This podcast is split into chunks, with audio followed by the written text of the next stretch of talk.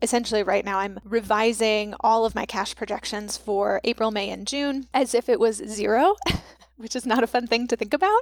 But, you know, I do like a worst case scenario because it gives me information to take action. And then looking at, you know, a couple scenarios beyond that. Everything sucks at first. Very few things suck forever. That's one of my favorite quotes from John Gorman. Being an entrepreneur is such a roller coaster. Some days you're so excited. Some days you're terrified. Every day is something new, something you're testing or improving or changing. For me, this is my reminder that when you're on that roller coaster and it might be one of those days where you're headed down instead of up, it's always changing. And tomorrow, the world might look really different. I'm Susan Bowles, and you're listening to Break the Ceiling, the show where we break down unconventional strategies you can use to save time, boost your profit, and increase your operational capacity. We still don't really know how long or how impactful this whole situation will be. So you got to take it day by day. But it won't always be like this. It'll change. And part of being resilient is just learning to roll with the punches. Because even if it sucks at first, it won't suck forever. And my guest today is showing us how it's done. Lauren Caselli owns a strategic event planning and marketing firm. She also coaches business and agency owners looking for more financial breathing room on how to institute rate raises and price their services appropriately so they can earn more per client and feel in control of their business. Lauren and I chat about how all the craziness around coronavirus has affected her events business. And we'll talk about how that's impacting her cash flow and her approach to her finances. Lauren built some great financial processes into her business that are serving her really well during this time.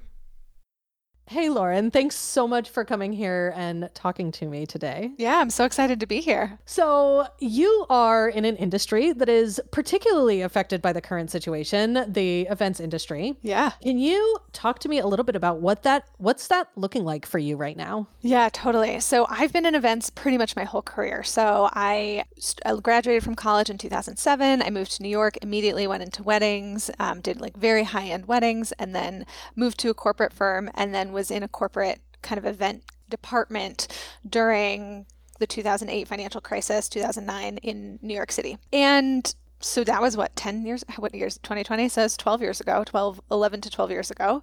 And at that time, there was sort of a slow slide into obviously events and marketing events specifically, and client retention events kind of were one of the first things to go. So at that time, it was like, we all saw layoffs coming. We kind of saw it six months before it actually kind of happened. Our company at the time was was able to sort of kind of do a lot of financial evaluations and projections, um, and we all were given a little bit more time.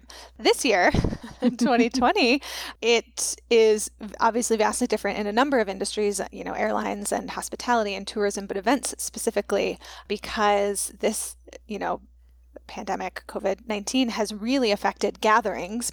There is a, there was no warning, right? People were paying their invoices and excited up until, you know, we're recording this on March nineteenth, so up until a week ago, um, you know, so seven days. And uh, immediately for myself and a lot of my vendors and people in the event industry, there's just, it was, you know, basically stop payment and sort of a lot of uncertainty beyond that. So we're sort of in this like holding pattern because in events right now, there are three options. You cancel, you postpone, or you go digital, you go online, and nobody really knows, you know, when to postpone to. Um, there's lots of financial implications with cancellation. Um, and the virtual piece is, it's not the same, you know, as much as you want to, you know, talk about, talk about it being, you know, a great option, it's, it's different. And so I think right now, those are the options and none of them feel great right now. So there, yeah, that's what's going on. That's where you are. Yeah. So what kinds of financial information are you looking at inside your business right now to kind of figure out where you head next, or what do you do? Yeah, totally. So I think this was a unique situation in that I, you know, I've been in business full time for since two thousand sixteen, so for about um, four years, and then part time for you know two and a half, so overall about six years. And last year was the first year that I started l- working with a bookkeeper. Um, we really got official into QuickBooks. You know, I had you know I was p- paying W two employee a W two employee last year, and we did a, a big projections meeting in January, like you know. a full kind of like brainstorm, like very vision, vision casting. And now that I'm looking at my numbers, it literally, I mean, went from, I mean, la- so seven days, let me back up. Seven days ago, it was sort of like, I'm going to wait and see what's happening. There was a lot of legal stuff that nobody was sure about in terms of event cancellation and is this a force majeure or is it not a force majeure, which is basically a clause in a lot of contracts that means you can cancel with no penalty on the, you know, client side um, or on the vendor side, but primarily on the client side. Um, so there were a few days of sort of like me being like, oh, great, I get a couple days off and we'll figure this out. And then Monday, you know, four days ago, it was like, oh, it's really looking like my clients are going to not be able to pay me um, that quickly. And so the things that I'm looking at right now, obviously Q two is very questionable if events are being able to be held in May and beyond. And so essentially right now I'm revising all of my cash projections for April, May, and June as if it was zero. Which is not a fun right? thing to think about, but no. you know, I do like a worst case scenario because it gives me information to to make to to take action, and then looking at, you know, a couple scenarios beyond that. Let's say, you know, one hundred percent of those are rescheduled. What would that look like in Q three and Q four? If fifty percent of those are rescheduled, what would that look like in Q three and Q four? Um, and if none of those are rescheduled and they're all canceled, um, what does that look like in Q three and Q four? And what do I need to be doing right now to get ahead of that? So those are kind of the things that I'm looking at, but I'm really starting from a place of, if I don't get paid one more dollar in the next three months, w- what do I do? Yeah, I think that's a, a smart place to be at. And I think everybody's, um, I think that's a valuable projection for everybody to always kind of have in the back yeah. pocket is like, if, you know, I, because I think there is a part of every business owner that in the back of your head, you're always like, what if everything just stopped? Right. And I don't think anybody ever really expects it all to just come to a screeching no. halt. But having that, like, knowing what happens if like yeah. all of your clients cancel on one day, like what is the real impact to your cash flow? What is your real runway if everything stops? Totally. And I think that is a, I mean, I'm the financial person. Like I always want to be looking at the worst case scenario. Like what is the of worst course. possible thing that could happen and go from there? Because like you mentioned, it's just information. It is right. a way to base your decisions on, you know, what's the next best thing to do. Right, right.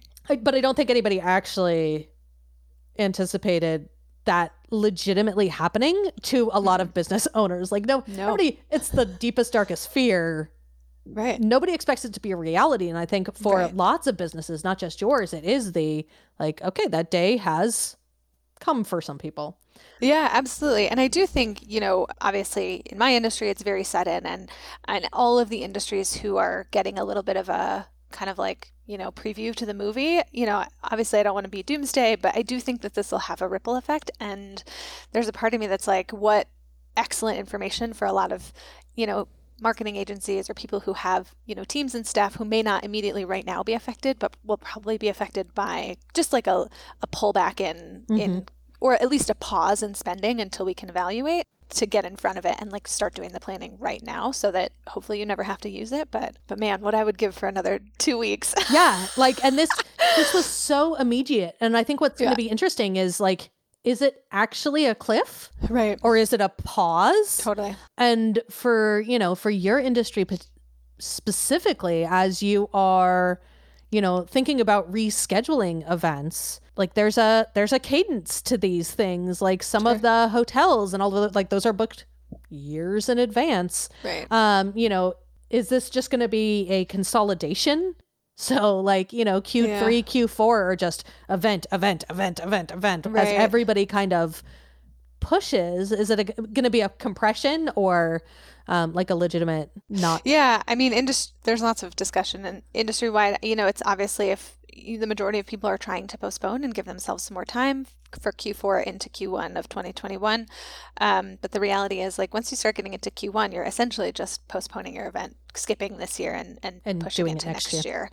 And then also, yeah, you have to think about, you know, for you and myself, we all have events that we like to go to every year that are already scheduled in the fall. Um, and now we're going to have a, an, an influx of potentially two quarters of events that may be looking to recoup their losses or not, you know, maintain their, you know, at least their presence, um, all moving to September, October, and probably November before Thanksgiving. And so the competition is going to be, it'll be interesting to see sort of if they can even maintain their numbers um, of attendees, because there's just going to be a lot more bundled up. So yeah, I'm um, interesting to see, like, so me, the, sm- the, like the scrapper in me is like, just go virtual and right. make a little bit of less money, but everybody can attend that now. Everybody's sitting at home trying to figure out what to do anyway. Yeah, of course. But I, I think you're right. The logistics of a virtual event versus a yeah physical event, and what does that operationally look like? I mean, yeah, you know, and that's, you know, something we can certainly dive into, but, you know, I've been talking to a lot of people, and, you know, there's things that it's, they're a little harder to go virtual, music festivals. And, you know, I have a, talked to a client who, you know, has a festival in Oregon every year, you know, and just uh, there's, you know, festivals and those kinds of things are harder to take virtual. But if you're mm-hmm. a conference leader or a workshop leader, or you're doing a user conference for your client base, those are excellent things that you can take online and potentially, you know, you know, I, I don't want to say skip a year, but pause on the enormous spending that an event is. I mean, event is like, can be, you know, business within a business, because it's just mm-hmm. so massive in terms of spending. Um, so for, for anyone who has content, um, and can still pay their speakers and things like that, I really think that that a virtual conference is the way to go, um, rather than postponing and then really working on how do I like add the networking piece in, because the content can be repurposed. You can make videos out of it. You can do all kinds of things if you take it virtual. And so then you just sort of have to figure out the networking piece, um, so that you can, you know, hopefully stay alive. I mean, there will, there are definitely entire companies that are going to go out of business because their events are unable to be postponed or, you know, canceled with refunds. Modified, yeah. Yeah. And I think this is an interesting opportunity to see how people can approach what they're doing in a like out of the box sure. way, like really looking at what is, what are you trying to accomplish? Mm-hmm. You know, are you trying to accomplish, um, for your example, like networking? Is that, is that what people come to your event for? And there, is there a creative way that you can go about delivering that service yeah. in a way that doesn't require face to face, and right. kind of, I, I think there are cool opportunities to look at. Yeah. How do you reapproach what you're doing? I mean, if nothing else, it's an, it's a really excellent opportunity to, to get to know your customer. Um, Because like, you know, if you are considering, and we don't have to go all the way into this, but if you are considering taking your event online, like this is a really great time for you to like ask your customer if they're still interested in coming to the event, a lot of good data about themselves so that you can A, make really great connections for them, and B, learn about them. What are they interested in? How can you serve them better? So I do think that there's some, you know, if it were me, if I were hosting a large event that could be taken digital, I would, I would do that and then, and then focus on getting to know my customer for the, you know, A, so that I can build a network so that they get to know people um, digitally, and I can introduce them and help them make connections, and B, so that I can get to know them better, because I really think now more than ever, we all as agency owners and service providers need to double down on getting to know our customers so that we can know what they need right now. Because like, who knows what they need right now? Yeah, absolutely. Yeah. Um, I think those of us, even the ones that like really do know our customers, I think there's value in asking the question, like, what do you need? What are you worried about? Yeah. Like, what's What's going on with you right now, just yeah. generally? Yeah, especially right now. So so are there any processes that you have in place um, right now that are kind of critical for you in managing your cash flow or your finances that maybe you put in place beforehand and have been fabulously helpful right now, or um, stuff that you're thinking about putting in place? Yeah. So last year, um, my whole goal was to like build an emergency fund. So that was, that was a good goal to have, good you know, goal. It was a good goal. Uh, and so that is definitely being activated currently uh, in terms of um, next steps. Obviously having solid contracts w- was important. However, this is again, one of those um, un uh un unforeseen things that, you know, is one, it, you know, the force majeure clause in any service provider com- contract is one of those ones that you don't actually think you're ever going to have to use. Nobody ever thinks they're going to have to use it. Yeah. It's just like, okay, it's in here, like for that time that maybe, you know, a hurricane blows through town or something or whatever. And actually I did one time run an event. I don't remember if you remember the There was a volcano in Iceland that like covered yeah, yeah. Europe and yeah, like ash. Yeah, I was living a, in England at the time. Okay, yeah. So we had had a conference in New York City where all of our European partners, I worked at a law firm, had to fly in and they all got grounded. So we did actually have to use some force measure in terms of like our attrition rate at the hotel, but we did use it then. So that I'm not unfamiliar with it, but man, so many times in the last couple couple weeks. Um, but yeah, having a solid contract. Um, is is important, and now we have this information to go forward um, to say, you know, how can we broaden our force measure or, or constrict our force measure clauses or other clauses like, you know, I have some final payments outstanding and, you know, I will be thinking about how I do my final payments going forward. I used to do a final payment right before the end of the event so that they knew that I would deliver my service. And now I'm like, nope, I think going forward, I'll have a, you know, thirty days before deliverable. Mm-hmm. And I guess the other thing is like in terms of systems and processes, you know, obviously the emergency fund and the contract, but also, um, you know, I'm really lucky in that I host events for myself and I have business insurance. Um, a lot of people don't buy business or, well, that's not true. Not that a lot of people don't buy business insurance, but uh, a lot of people don't buy event insurance. And so this is a situation where if your event is canceled because of force majeure, you can potentially recoup some of the losses with your event insurance. So if you are thinking about planning an event or you haven't started or you are just about to sign a contract, I really highly recommend event insurance. Um, You know, and so for me, like, you know, right now I'm looking through my insurance, uh, my business insurance to see if there's any sort of coverage for this type of dramatic loss of income. So those are kind of the initial steps that I'm taking. Um, and then on the other, on the other side, on the, on the outflow side, um, I just made a couple investments that hadn't started and I, and I reached out to all of those providers and I said, look, I'm not going to be able to pay you until I know when I'm going to be able to pay you. So we can cancel this engagement. We can postpone it till the fall, or, you know, we can credit it as some one-on-one time, but like right now, I just don't feel comfortable laying out this cash until I actually know what's going to happen. Um, and all of them obviously were very understanding, and I got in early. That's the other thing. Like immediately, mm-hmm. you know, I think, yes, you know, that was kind of immediately, even though I was like, well, I don't know what's happening with my business, doing it early when I knew that later I could always buy it back or, you know, whatever, felt just a little safer than, you know, let me wait and see and see if I'm going to get paid. And, you know, I don't want to put those people in a lurch. Um, I think really just putting on my own oxygen mask is the most important right now.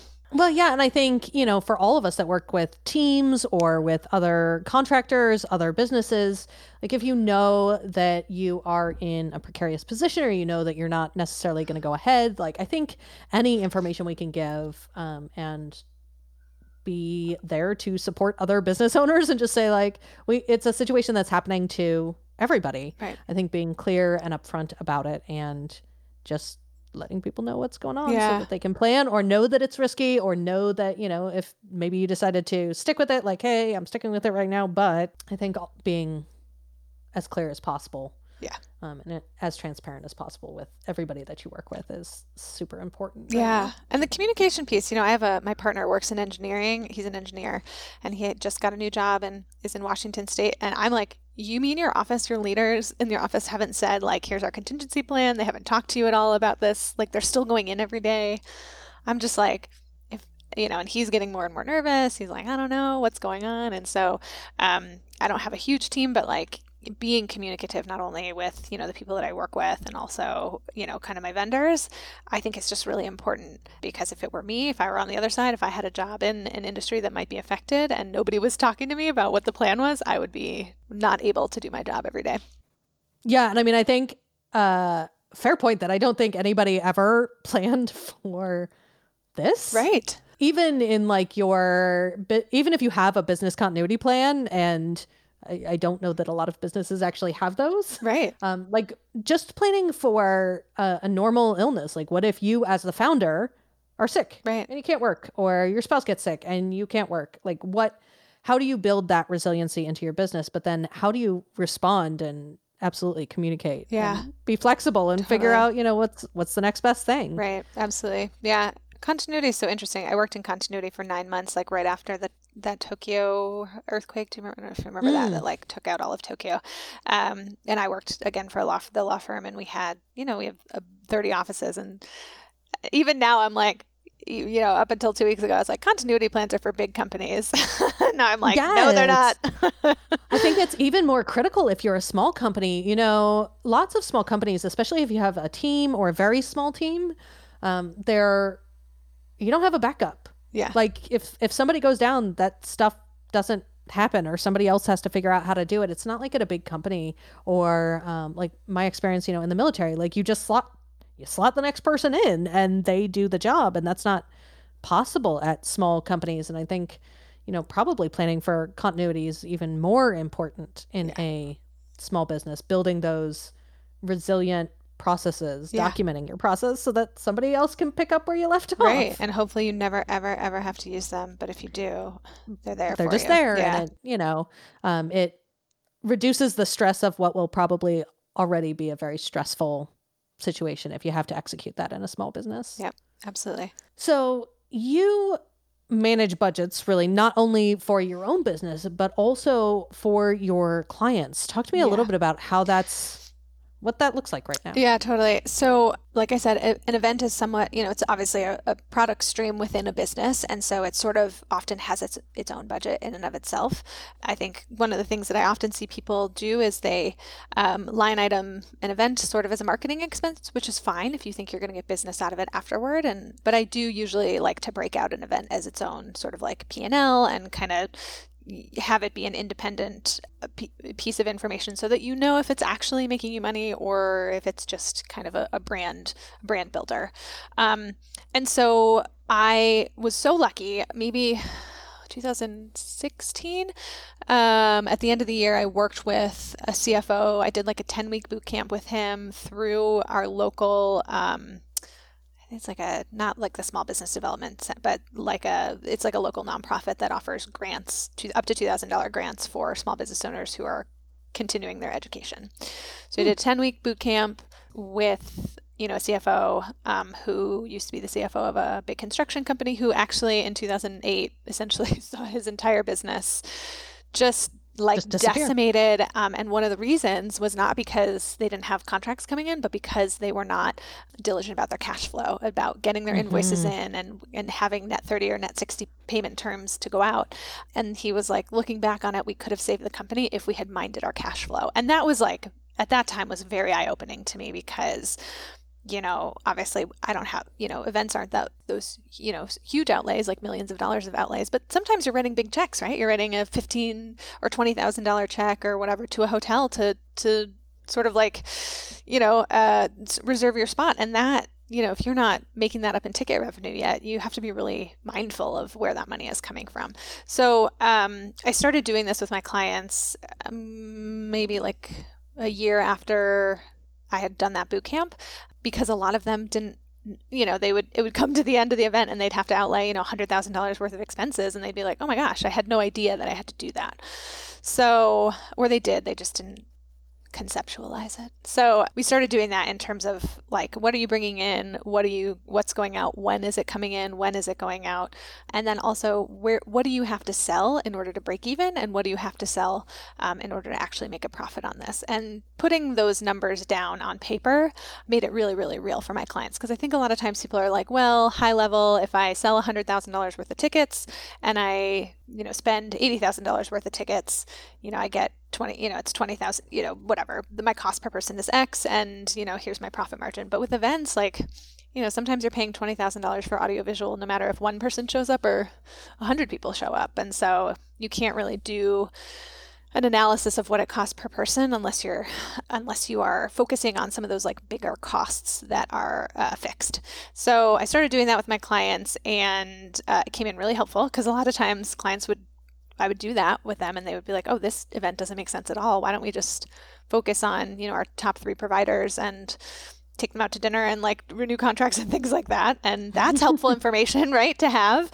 And sometimes it was, you know, it made them be like, oh, you know, this is really a great opportunity for me to galvanize my community and, and, you know, I'm definitely going to go for it. So I think just having those numbers made it easier for them to really understand the implications of, you know, when they wanted to like hire a, you know, get fireworks or something, I'd be like, okay, so that's going to be ten grand. Is that worth it for you know, the fireworks show. Does anybody really care about the fireworks? Right. Like, like you, you know, or do they care about, you know, getting to know other people at the conference and networking and things like that? So, um, yeah, so th- that was helpful because a lot of times people would hire me and I would say, okay, let's do this projection. And then they'd be like, you know, I'd talk myself out of business, but I'd rather that than people lose their shirts on, on something that may or may not continue, you know, relationships with potential customers. Yeah. I, and I think your um, point about managing cash flow is so important, especially in a industry where events, you know, your, your outputs and your inputs can be months and months right. and months apart. Yeah. And if you're looking at only like your, your profit and loss of that particular thing, you're like, oh, that, that looks all right. And I think it's interesting that you did this boot camp with the C F O. That I think uh, that is absolutely the part that runs businesses out of business so often, is they're looking at their profit and loss and they're saying, well, I'm profitable. I must be fine. Like, I'm good. I'm profitable. I have a profit margin. It's okay. And we're not really thinking about how to manage the money coming in and the man- money going out and the potential separation of those two things. Yeah. Um, it's the same way in, so I owned a uh, retail running store, mm-hmm. um, and we had a long time of, you have to hold inventory. Right. In order to be able to sell things, you have to purchase inventory from your supplier, and then you may or may not sell it at some point down the road. Right. And being able to manage the cash flow of what do you have in your store versus, you know, who's coming in and what are they buying? And did you make some really bad inventory choices right. where it was stuff that you thought was really cool and ended up not selling, and now you have to sell at a giant discount? Right. And being able to, I think, to kind of cut your losses of yeah. um, if it's something that didn't sell, well, take what you can get for it and take the cash and move on to fight another day. Yeah, exactly. Yeah, totally. Ugh. Which is, I think, like my instinct for your clients that I are know, like, right? oh, I don't want to go virtual. I'm like, go virtual, reduce ticket prices and take whatever cash you can right. get. Do what you have like, to do. Just take yeah. it and go. Just now. I mean, and you know, and sometimes there's a good business case for canceling. Like I, you know, have seen some, especially now because so many vendors are really willing to be flexible because they're, you know, if you're thinking, you know, I don't, obviously I'm in the event industry, so I'm not trying to, you know, just influence anyone one way or the other. But if you think about, you obviously, if you have an event coming up in the next three to six months, you are obviously thinking about potentially canceling or postponing or going virtual. And if you look at all your contracts and your next payment is due in the next, you know, two or three months, but you're not quite sure what the environment's going to be. And you're like, you know, if I cut my losses, I only lose, you know, five grand right now, you know, I haven't sold any tickets and all I did was put a deposit down. Like that might be an okay thing to do. You know, I, mm-hmm. I'm not asking anyone to take any losses, but the reality is like you, let's say you put a five thousand dollars deposit down on the venue. They do not want to lose that five thousand dollars deposit. And if you are like, can, can I use this in a credit in a year, or can I like, just you keep the money and I'll take it as a credit and we'll do a company party in December, whatever. You might be looking at that might be a better decision if you haven't laid out a lot of cash right now. So yeah, absolutely. I think that's a that is a great point that oftentimes, you know, it's always hard for us to let go of sunk costs. And a lot of time we're talking about sunk costs is in terms of like, um, you know, our emotional investment sure. or the work that we've done towards something. But there's a, a real true thing of, you know, a five thousand dollars loss now is potentially so much better than a hundred thousand dollar loss that ends up happening in, you know, September. Right. Um, and that that should be a fair part of the evaluation of what you're what you're looking at, particularly right now. Yeah. Yeah. Absolutely. So I think that's a, a decent place to sort of wrap up the conversation. Is there anything you think we should talk about that we haven't talked about yet, or that you are thinking about for your own company or for your clients' companies? Yeah, I think, you know, again, I'm definitely, because this was hit so hard, I, um, our industry, like I am definitely in the putting on my own oxygen mask. I've reached out to all my clients to be like, you know, tell me what you need and tell me how I can help. But I'm also assuming that none of my invoices for the next three months are going to get paid. And, and I also think that like, you know, this is a really great time for me personally, and also anyone who is like trying not to wait and see and like say everything's going to blow over in three weeks. I really think it's a good time to be creative in terms of how you can help your clients. So I have a client who mm-hmm. I work with. He just had an event in January, and he's still fully, you know, fully planning on doing it next January. And, you know, a lot of our event work is writing communication plans for event attendees and helping with website builds and things like that for event sites. And so now I'm sort of like, what can I do to not not only replace the income that I have, but what can I do to be of service to the clients who I currently know, who know my work, who are willing to, you know, willing to work with me on a variety of projects. And so really just trying to be creative of how I can be of service so that I can, to be honest, keep the lights on, whether that's writing projects, whether that's, you know, consulting, whether that's, you know, doing projections on events, you know, if you cancel versus if you postpone. So really just being creative about how I can be helpful, not only to my current clients, but to, you know, my community and things like that. Um, and also has to get paid for it. I think a lot of people are doing free stuff right now, which is excellent. You know, I think, you know, it's a great time to sort of practice.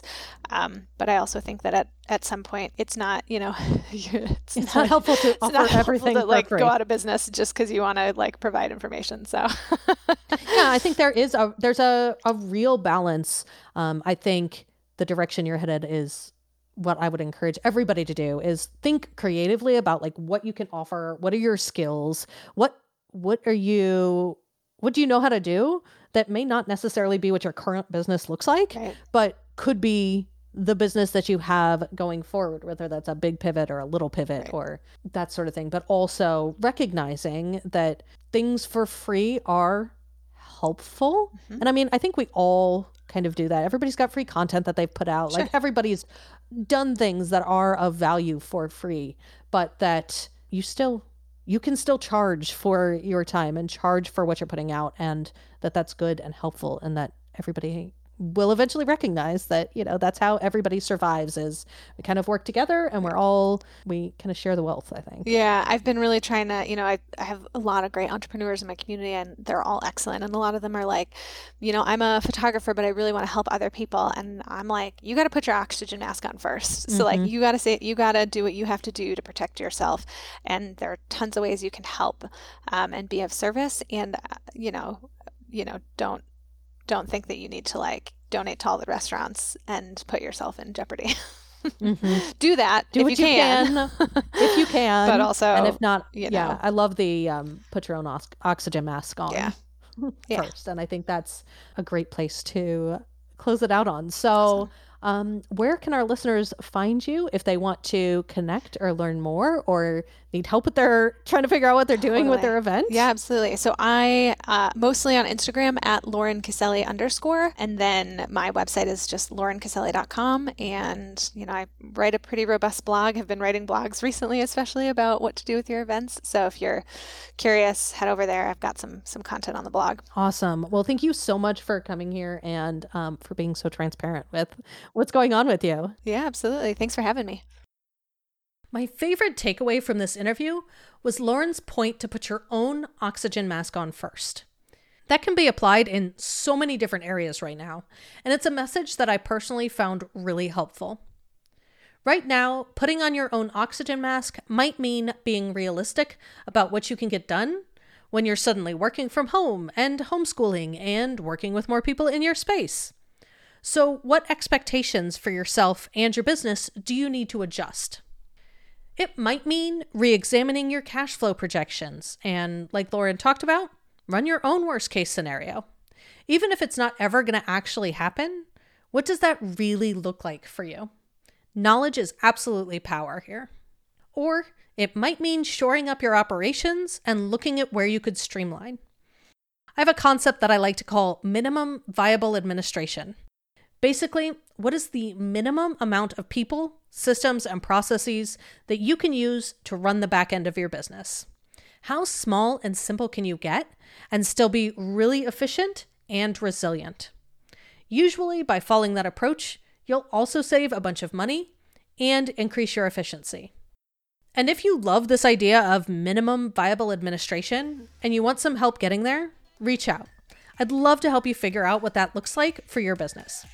You can shoot me an email at susan at scalespark dot co Or if you just want to hop on a call and talk it through, there's a link in the show notes where you can schedule a call with me, and we'll figure out what your top priority should be right now.